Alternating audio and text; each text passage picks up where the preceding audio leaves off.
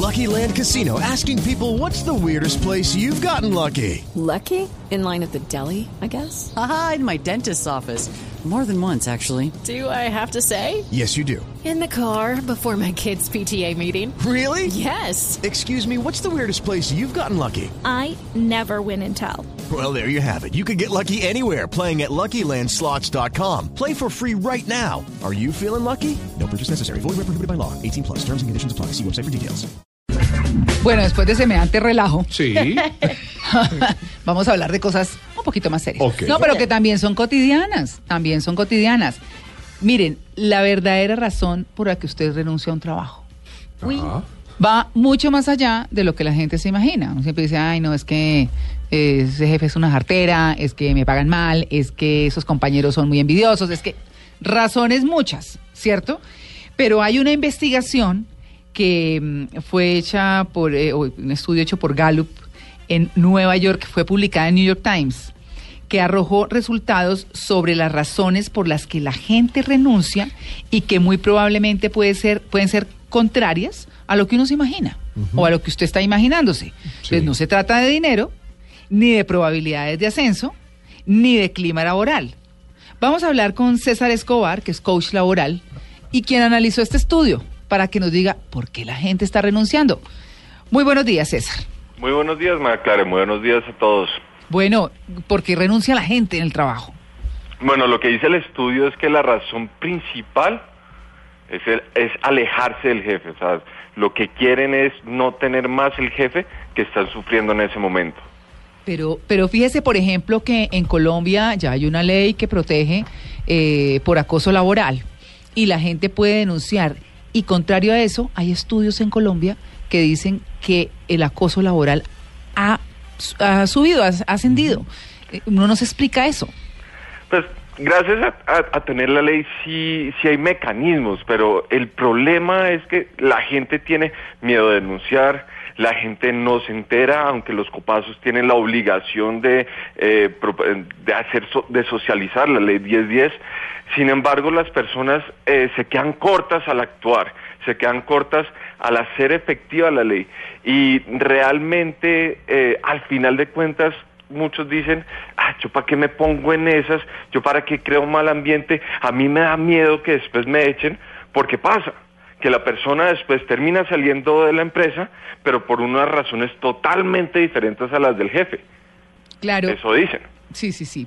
Eh, Digamos que mm, hoy en día los millennials, que es la generación pues nueva, que está surgiendo, que está entrando en el campo laboral, pues eso sí que renuncian, así necesiten la plata, dicen, pues no, y entonces renuncian. No se aguantan nada, no son tan estables, dicen, porque sienten que cumplieron un ciclo y dicen, no, pues me voy, así no tengan para dónde irse. Bueno, salió en Davos, recién hablábamos de Davos, y la, la encuestadora Deloitte anunció en, esto, en estos días que el 44% de los millennials afirman que si les dan a escoger, esperarían dejar a su empleador actual en los próximos dos años.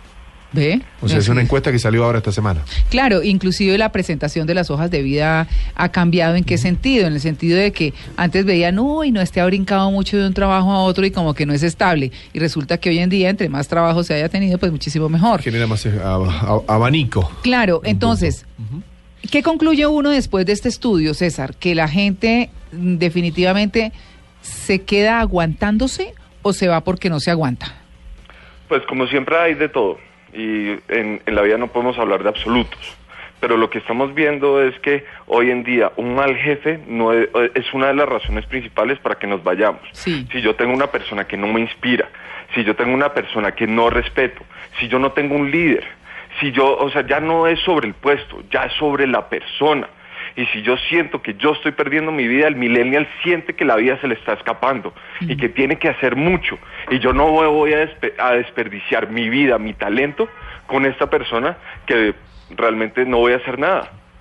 Muchas veces las personas mienten de alguna manera o buscan esas excusas porque como de alguna manera la vida es cíclica, hoy está ese personaje que es el jefe en tal sitio, mañana en otro y uno no quiere dejar las puertas cerradas, ¿no?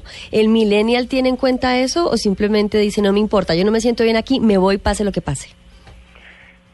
lo que he encontrado con la experiencia que tengo con muchos clientes es que el millennial termina siendo más franco y menos político, me- menos, o sea, no, no tiene en cuenta eso. Diplomático. Sí, diplomático. Una persona de la generación X sí comienza a decir, no, es que eh, muchas gracias, pero estoy buscando, o eh, no, es que tengo un problema, tengo esto, es que me voy.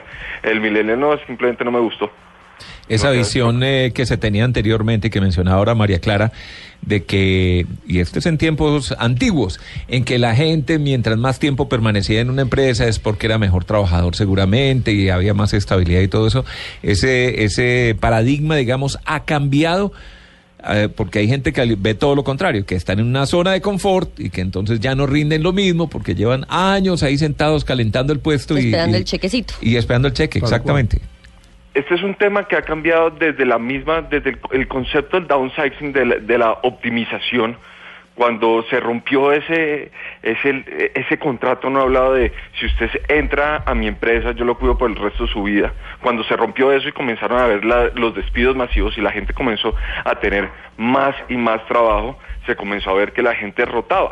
Y entonces lo que vemos hoy en día, y lo miran muy bien los headhunters, es si usted lleva más de cinco años en un mismo cargo, usted no ha hecho, no ha innovado, no ha hecho nada nuevo en cinco años, usted se está volviendo obsoleto porque no ha aprendido sí. nada nuevo, no, ha- no acuerdo. ha generado nada. No, a los dos.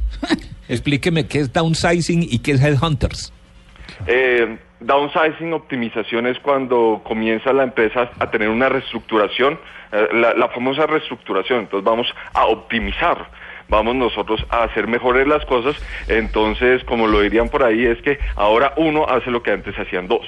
Ah, ok. Headhunters son los cazatalentos. Los cazatalentos son las personas que hacen eh, una, un outsourcing, un- un- una contratación externa para suplir las necesidades de selección de la empresa. Entonces son las personas dedicadas a, como lo, lo llama, a cazar talentos, a traer personas para Sí. suplir puestos. Ve, ahí está. Mire, este estudio realmente se, se presentó, lo, se- lo hizo Gallup, entre 7.200 trabajadores, lo presentó el Wall Street Journal, realmente. Y pues eh, aquí dice algo muy interesante, y es que se destaca que lo que buscan los empleados en su jefe es una simple cuestión, comunicación. Lastimosamente nosotros no tenemos comunicación con nuestro jefe y nosotros todavía no, eh, y viene propiamente de la forma como se hacían antes las cosas. Eh, una relación que puede uno a- eh, hacer para entender este dilema era eh, el- la relación papá-hijo. Mm. Antes no había comunicación entre el papá y el hijo y simplemente se asumía que se, se sabían qué estaban haciendo y qué tenían que hacer. Y lo mismo pasa con el jefe, con el empleado.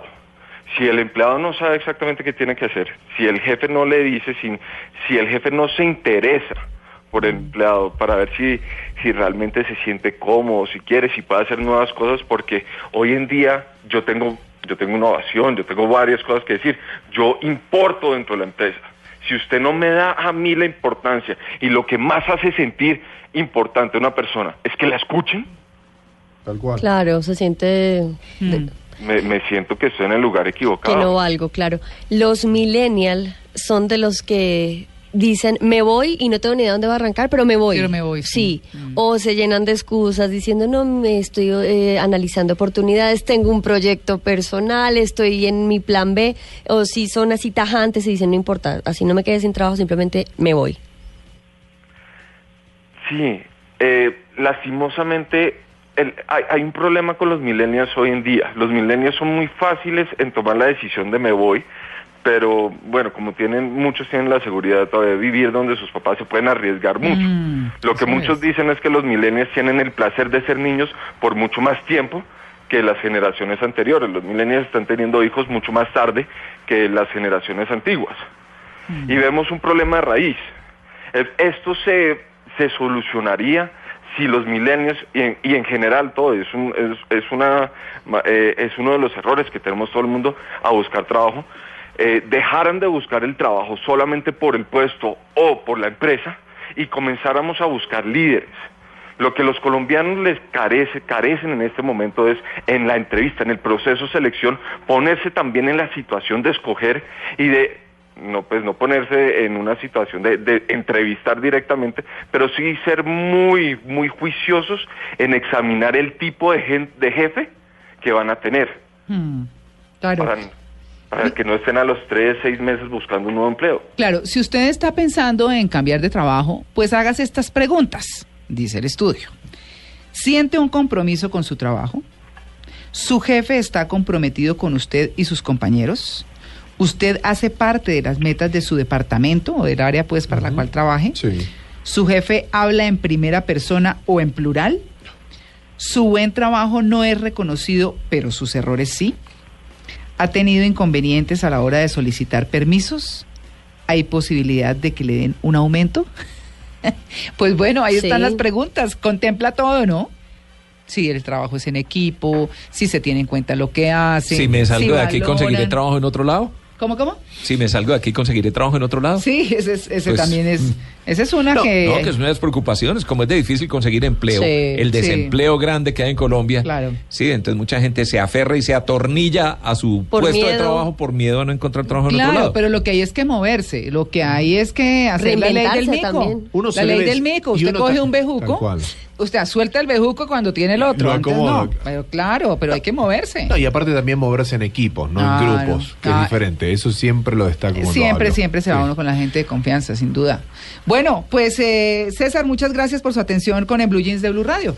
Ana Clara, muchísimas gracias, gracias a todos, gracias por la invitación. Bueno, muy bien, es César Escobar, coach laboral, 8 y 37.